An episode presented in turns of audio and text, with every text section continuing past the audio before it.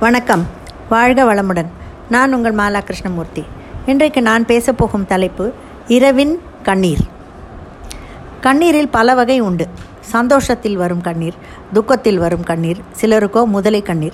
இரவு தூக்கம் வராமல் நம் தூக்கத்தை துக்கத்தை பகிர்ந்து கொள்ளாமல் இருந்தால் வரும் கண்ணீர். அதுதான் இரவின் கண்ணீர்.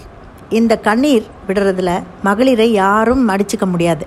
அதுவும் சிலர் ஒன்றுமில்லாத விஷயத்திற்கெல்லாம் இந்த கண்ணீரை வேஸ்ட் பண்ணுவாங்க.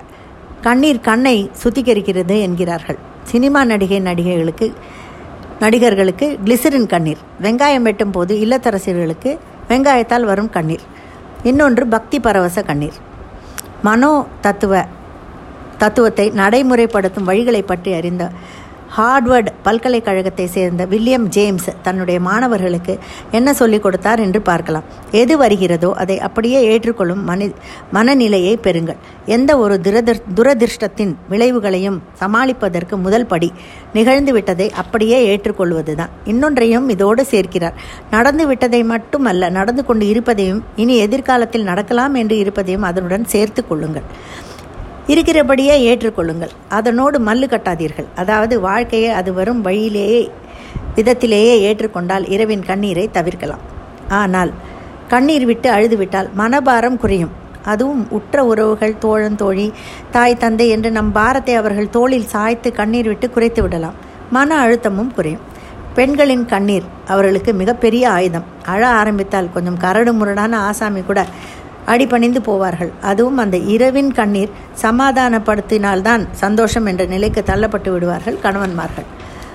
உணர்ச்சி வசப்படுபவர்கள் தன்னிறக்கம் அதிகமாக உள்ளவர்கள் வாழ்க்கையில் ஏமாற்றம் அடைகிறார்கள்.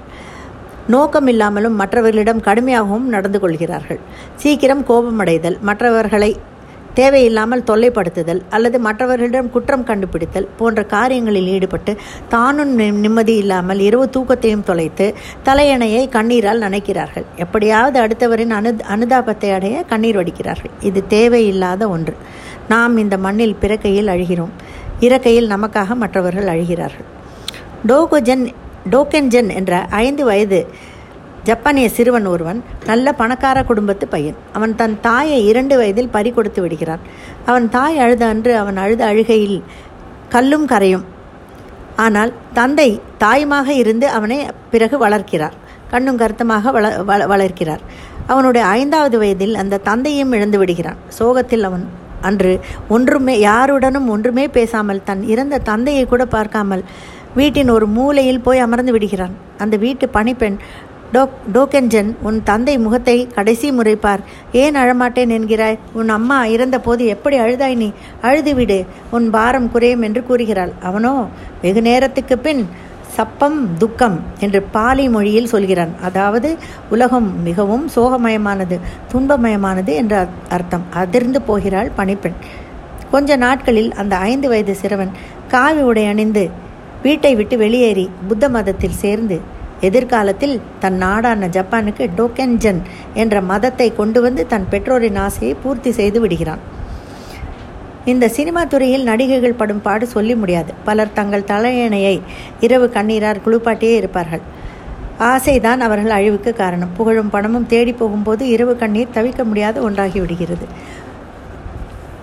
தன்னைத்தானே துயரப்படுத்தி கொண்டு பிறரையும் துயர் துயரப்படுத்துவது சரியான வாழ்வியல் இல்லை. ஆனால் சிலருக்கு துயரமாக இருப்பதில் ஒரு வகை சந்தோஷம் இருக்கிறது. வாழ்வில் ஆனந்த கண்ணீர் வந்தால் சந்தோஷப்படலாம். கண்ணீரில் தான் ஆனந்தம் என்றால் அவர்களை என்ன செய்வது? மனிதனுக்கு மன அமைதி என்பதே மிகவும் அவசியமானது. அது காசு பணத்தால் வாங்கவே முடியாது. மனம் அமைதியாக இருக்க வேண்டும் என்றால் அதற்கு நாம் நம் மனதை பக்குவப்படுத்தி பாசிட்டிவாக வைத்துக்கொள்ள வேண்டும். உணர்வுகளை கட்டுக்குள் வைத்துக்கொள்ள வேண்டும். அப்படி இருந்தால் நிம்மதியான உறக்கம் வரும் இரவில். இரவின் கண்ணீரையும் தவிர்க்கலாம். நன்றி வணக்கம்.